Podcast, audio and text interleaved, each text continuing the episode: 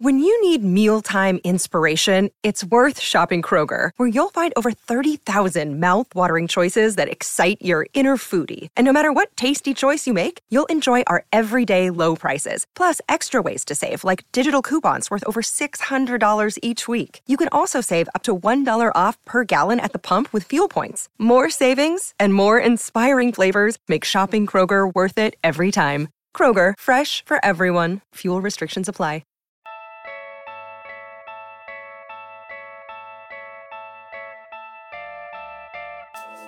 What in the world is happening in Minnesota? Why does Jimmy Butler want to leave? Where should he go? The only question left is, say it with me, you in? Hey, sports fans! Coach Nick here, and welcome to the Peaball Breakdown podcast. Today, I am happy to have on the show Darren Wilson, who is a reporter for the local ABC TV affiliate in Minneapolis and also is an ESPN radio contributor and knows everything about the Timberwolves. So, Darren, welcome back on the show.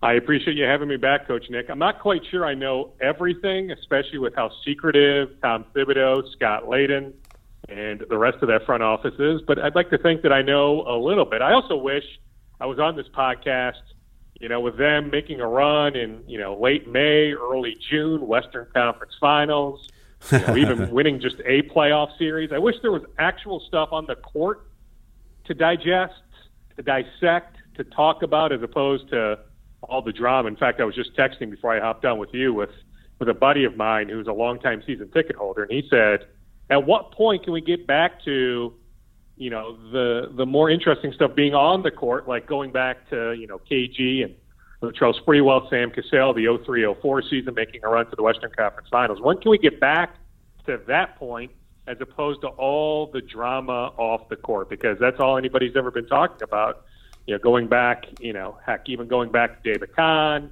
then into, Flip Saunders coming back, then Flip's passing, then Sam Mitchell, interim coach. Then they let Sam go. There was a process there. They give Tibbs full power, coach and GM power. So it's been one soap opera after another, and now here we are again with the Jimmy Butler drama. Yes, well, for those of you who are listening who didn't know what we were going to talk about, it is all Timberwolves and all Jimmy Butler, and you might feel like you're having a little deja vu because Darren and I were on this podcast in July talking about the same kind of thing, and I kind of feel like it was a little bit of an intuition, maybe contract status more than anything else. But the whispers were kind of probably popping up around then, too. So what is the genesis of this most recent meeting with Thibodeau and Jimmy Butler and how this all came about? Well, what's interesting is because it's hard for a lot of people to grasp this, and it's not all of it, but that the fact that there is some contractual angle to this, that Jimmy was hoping that the Wolves could offer more than 4 years, $110 million. So based on the CBA, the Wolves made the maximum offer they could a few weeks ago, I guess going back now a couple months. The first day they could make that offer in July, they made him that extension offer. He was hoping for more money. The only way the Wolves could have offered more money this summer was to get way below the salary cap. And if you look at what Andrew Wiggins is making, Gorgui Dieng, Jeff Teague, it just wasn't realistic. So it was completely unrealistic for Jimmy and his agent, Bernie Lee, to expect the Wolves to get so far into the cap that they could offer more than $110 million. I'm led to believe that the Wolves were willing to play this thing out, then give Jimmy 5 years, $190 million next summer. That is the max they could offer him next summer. Now, ultimately if he gets traded, his bird rights go with him. So his new team could offer him that. But the Wolves were willing to do that. But I suppose Jimmy said, okay, I missed how many games last year, 23 or so games. I've had a few injuries going back the last handful of years. Look at Boogie Cousins, look at Isaiah Thomas. It happens where you think a guy is going to make a ton of money and that guy breaks down. If I can get my $100 million plus right now, let me get it right now. So there was a contractual element to this. But make no mistake, he doesn't know how he fits here with Karl Anthony Towns, with Andrew Wiggins. Who's the alpha dog? Whose team is this moving forward? So trust me, it's not all contractual. That's a tentacle to this. You know, if everything was kumbaya on the court, I think Jimmy would have played this thing out, and he would have either then taken the 5/190 next summer or just gotten to the point where, okay, you know, maybe he didn't know if he wanted to be here long term, then he could have left next summer as a free agent. But coming out so publicly now, maybe not him directly, but it's pretty clear that the leak came from his camp. You know, I'd be shocked if it wasn't somebody in his circle that leaked the story earlier this week that he did request a trade in that meeting with Tom Thibodeau in Los Angeles on Tuesday. You know, so I think the power play here is he wants to go to a team that he knows will pay him a ton of money, where his bird rights transfer. So it's not a tactic that I necessarily agree with. I know some prominent agents who represent some big-time players who I texted with in the last 24 hours who said, I can't believe that Jimmy's agent let it play out this way, that there was a better way to handle the situation. But nonetheless, Coach Nick, I mean, this is where we are at. Jimmy wants out. Now, whether the Wolves satisfy that request, I can just tell you my intel as of Wednesday night is that Tom Thibodeau is not itching to move Jimmy. Eventually, I think you have to move him. You have to get something for him when you know he doesn't want to be here beyond the season, and he really doesn't even want to be here next Monday for media day, next Tuesday for the first day of practice. You know, but at some point, you have to move him. You have to get something for him. But I'm told right now that Tibbs has no immediate intention to move Jimmy Butler. So this will be very interesting because I'm telling you, Coach Nick, I think they have to move him eventually. Maybe you don't need to move him in the next week or two, but you have to move him before the deadline. You have to get something for him. You can't just lose him and get nothing in return. You know, it's kind of remarkable because we just went through a saga with Kawhi Leonard and Popovich where you never would have thought in a million years that they would ever get on the other side of each other. And if you had to think of the next pairing that would be like that, it would certainly be Butler and Thibodeau. Like it's almost unbelievable. Do we have any other inclination as to like, is this really about just him wanting to get out of there and it's nothing personal with Tibbs, or do we have any other insight into that? Well, I mean, I've seen some reports the last couple of days, you know, people suggesting that Tibbs and Jimmy Butler aren't as close as a lot of us think, which might be true, but I'll tell you this much. There's no doubt in my mind that the player that Tibbs last year texted with the most, talked to the most after practice on the phone was Jimmy Butler. You know, so maybe Tibbs doesn't have a close relationship with anybody, but I'm just telling you, the player that he had the closest relationship with was Jimmy. You think about 14 months ago, Coach Nick, they did this huge press conference at Mall of America. There were 1,000 fans there. It was this huge celebration. Jimmy endeared himself to the fan base. Remember, he gave out, he's got 10 different cell phones, but he gave out one of his cell phone numbers, you know, for people to reach out. He talked about how he was going to, connect to the community here in the Twin Cities. You know, he talked about how much, he's grateful to Tibbs for reconnecting the two. You know, and now just 14 months later, it's blown up. In fact, I feel bad for Tibbs, you know, because Tibbs went to owner Glenn Taylor because Glenn wasn't necessarily on board with moving Zach Levine. That was Flip Saunders' vision. Like Flip Saunders was keeping these guys together. Now we can debate whether long-term Levine, Wiggins, and Towns was a threesome that could go far away. And we can debate that. But I'm just telling you, that was Flip's vision. You know, Flip passes away. You know, Sam Mitchell takes over for the year as an interim coach, Bill Newton, interim GM. You know, they blows that thing up, and because of the search from Corn Ferry, ends up settling on Tibbs, and it gives Tibbs all this power, you know, and then Tibbs, after one season of coaching Levine, you know, goes to Glenn and says, hey, you know, let me bring my guy in, Jimmy. You know, and I'm sure Glenn said, are you sure you can keep him long term? You know, he's only under contract for 2 more years. Are you positive you can make this thing work?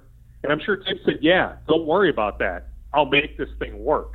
Yeah. And now just 14 months later, it hasn't worked. You know, so I feel bad for Tibbs because he put his ass in the line there with the owner. And, yeah, I mean, it's inevitable, Coach Nick. I don't know when, but it is going to happen that Tom Thibodeau is not going to work the duration of his contract. He signed a 5-year deal for $40 million. He's entering year 3. It's hard for me to see him getting to year 4. Certainly just about impossible in my mind seeing him get to year five. So, you know, he put his job on the line, you know, going to the owner saying, hey, let's make this move for Jimmy. And it's blown up in his face just 14 months later. Wow. Well, you know, it's funny because without question, if you ask Tibbs from his point of view, the perfect player for him is Jimmy Butler. I'm sure that's the guy who, you know. So I'm sure from his end, he is in love with Jimmy Butler, wants him to stay, wants him to do everything he can. So you feel like if we had to talk about contract versus, you know, fit on the court and, you know, all those different things. What percentage would you say is motivating him to get out of there in terms of contract versus the way it's going on the court? I mean, I would say fit on the court is over 50%. Now, I'm telling you, because his agent is certainly happy to do interviews, tweet, and all that. You know, when the agent decides to cut open a vein on this front, he's going to take the contract angle, and I can promise you. And I'm telling you, there is an element to this. But I'm just saying, if last year went really well, and you could actually argue it went relatively well when Jimmy played the 59 games that he played, the Wolves had a really good record. Maybe they didn't always defend the way that you'd want them to defend, but they won a good amount of games. They were on pace to go 51-31. You know, that would have been good enough for the number 3 seed in the West. So you can actually make a case that Jimmy, with these guys, was a good fit on the court. But in his mind, he just feels like he's not. You know, he doesn't know how to lead these young guys. You know, certainly him and Cat butted heads, him and Andrew Wiggins. You know, Andrew's such a mild-mannered guy. But certainly I think him and Andrew had some, you know, conflicts, you know, at least some disagreements. You know, and then certainly Tibbs, you know, being a Jimmy guy, you know, my understanding is that Cat at times felt like that it was Tibbs and Jimmy against him. You know, and I would think, you know, and Coach Nick, you probably know this way better than me, but I would just think, you know, especially when you're dealing with millennials, there's a different way to deal with them. You know, and I'm not quite sure that Jimmy knows how to communicate with these 22, 23-year-olds. I'm not quite sure Tibbs is really good at communicating with these 22, 23-year-olds. Yeah, so I'm just telling you, to answer your question, I'm just telling you, Coach Nick, to answer your question, I'm positive it's over 50% on the court, but I can't tell you that it's 95% because I do think there's a little bit with the contract where his bird rights transfer, so he can go to a new team because he wants to be with a new team and still make the $190 million. That's very true. There's just a limited amount of teams that can afford to pay him, and I'm not even sure that he's completely worth that. But one thing that is worth it and more is a shave from Harry's razors. I'm telling you, I've shaved with plenty of razors in my lifetime, and none have been as smooth as Harry's. Plus, their razors feel great in your hand, just like a smooth crossover that breaks your defender's ankles. These precision razors are made from a German factory that's been making high-quality razors for over 95 years. And they've got lots of other products you have to check out, like sweet-smelling body wash, exfoliating face soap, and more. So if you want to truly be in the conversation, and I know you do, then head over to harrys.com/coachnick, and you'll get a free trial set that comes with a weighted ergonomic handle, 5-blade razor with lubricating strip and trimmer blade, rich lathering shave gel, and a travel blade cover. It's a $13 value, and I know you'll be hooked like Kareem. So do a rim run right to harrys.com/coachnick, get your free trial set, and think of me each time you shave your face.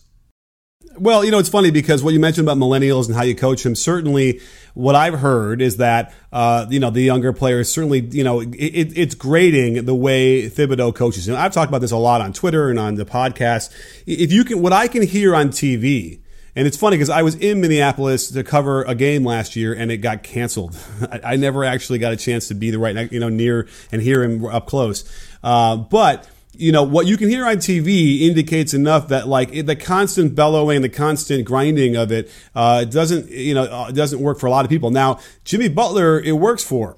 And he's probably convinced that it won't work any other way. And I know we saw him with Hoiberg in Chicago, who isn't in your face, isn't up and yelling all the time, and he bristled against that. But Jimmy Butler still plays really hard. Like I don't think he even understands that a positive coach will, in that setting, will still get the most out of him. He'll still play as hard as he can. Like, I think he's just convinced himself he needs that, and then maybe everybody else needs that. But without question, what I've heard is that it is a problem, and I think that this is bigger than just Jimmy Butler leaving. I think it's Tibbs's job on the line here, because I think the ownership could easily look at this and say, you know, this style isn't working. You came in as a defensive coach who was going to, you know, teach these guys. And it ain't working at all. I mean, they really struggled defensively compared to what he had in Chicago. You're right. Now, to Tibbs' credit, because I don't want to turn this into 10 minutes of bashing Tibbs, you know, this was a franchise that had missed the playoffs 14 straight years. He took them to 47 wins. They went to the playoffs. So, you know, he did do some good. But, yes, to me, the end is near, whether Tibbs is gone in the coming weeks or because he makes $8 million a year. It's a lot of money for the owner to eat with multiple years left on his contract.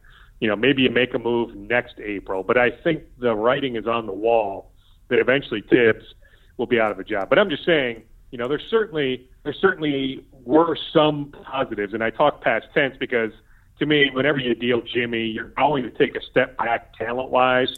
With the West that much better, with LeBron, you know, like my buddy JB Bickerstaff in Memphis feels like, you know, he's got a decent team that can compete for a playoff spot. So some of these non-playoff teams at the West got better. I think Phoenix got better, maybe not to the point of being top eight. Certainly Denver, right? I mean, Denver was one win away. They lose here, final game of the regular season. I think Denver is a top eight team in the West. So it's going to be hard for the Wolves to make the playoffs again. I'll also say this much. Go to YouTube and search, I don't know if it's Karl Anthony Towns, Thibodeau, Tibbs, Towns. It was a game against the Clippers at Staples Center. I want to say it was January. It might have been February, but January, I think. And you can clearly hear Tibbs calling Cat a mother bleeping, bleeping, bleeping. I mean, you can clearly hear it. And you're right. I mean, this is in front of a national TV audience, 19,000 people in the building. So what the heck is he calling Cat behind the scenes in practice? Now, I've also heard that Tibbs has actually relaxed himself a bit in practice, that he's not a maniac, that he was in Chicago. But at 60 years old, you're not all of a sudden changing who you are. So I still think Tibbs at times is the same maniac he was in Chicago. And again, Tibbs won in Chicago. He won here. So his style in his mind, I don't fault him, Coach Nick.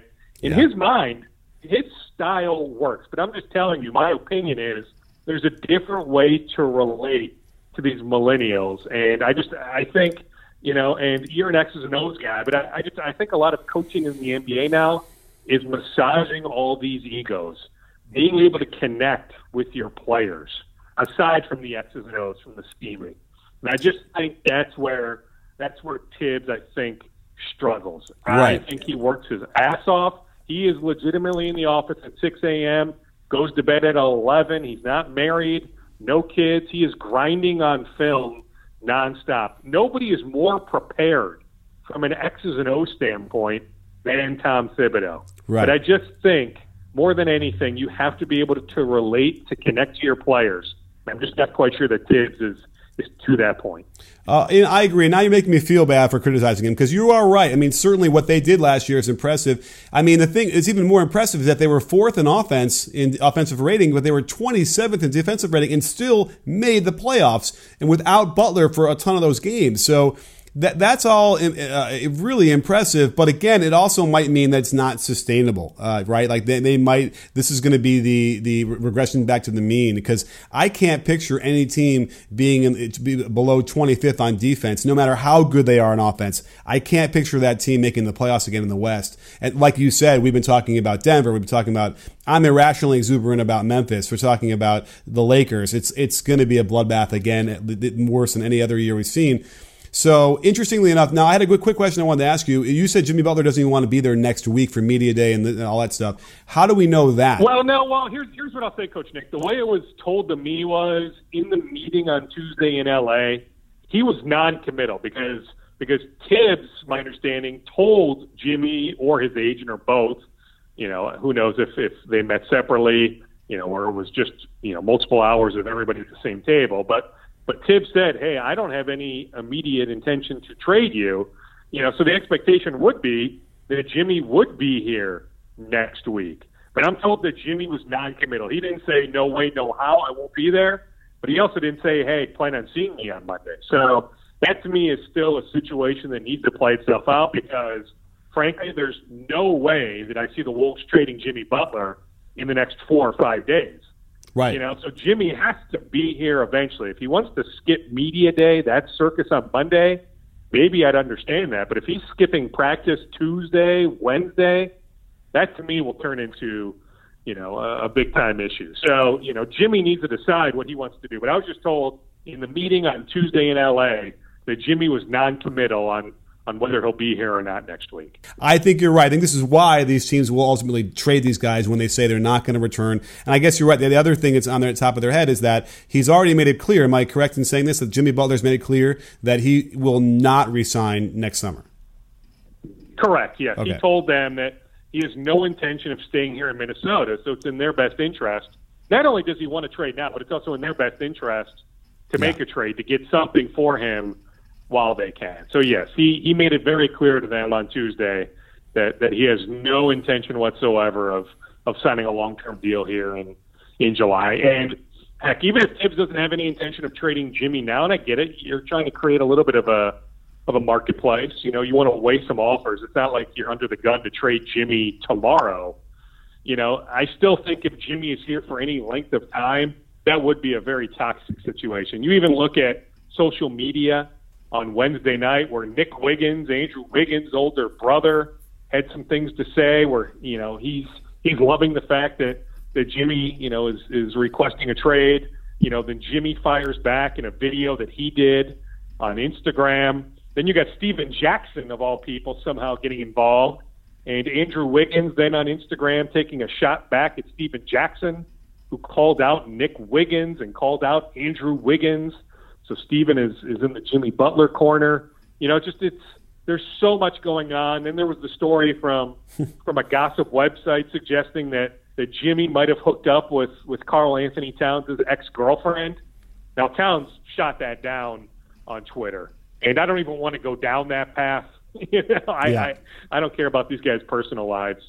Well, sometimes there's so many. There's just so many dynamics in play here. I'm just saying, Coach Nick, to me, I mean, it would be incredibly toxic if Jimmy is here for more than even just, you know, a couple weeks. I mean, I don't see how Jimmy can start the season here. So whenever the season starts, October 15th, October 16th, to me, that in my mind is the deadline. You know, maybe it's not the hard deadline, like the rules deadline. I get that that's February. But to me, if you're the Wolves, when you start the season in mid-October, Jimmy Butler needs to be elsewhere. All right. Well, listen, what's not toxic is having you on the show. So that was a great breakdown for what's going on out there in Minnesota and what's going to happen with Jimmy Butler. So Darren Wilson, I can't thank you enough for coming on the show and giving us your insights. I appreciate it, Coach Nick. And again, let's do this at some point. Now, it might be a year or two from now, but let's do this at some point when the Wolves are actually relevant on the court and not just lost.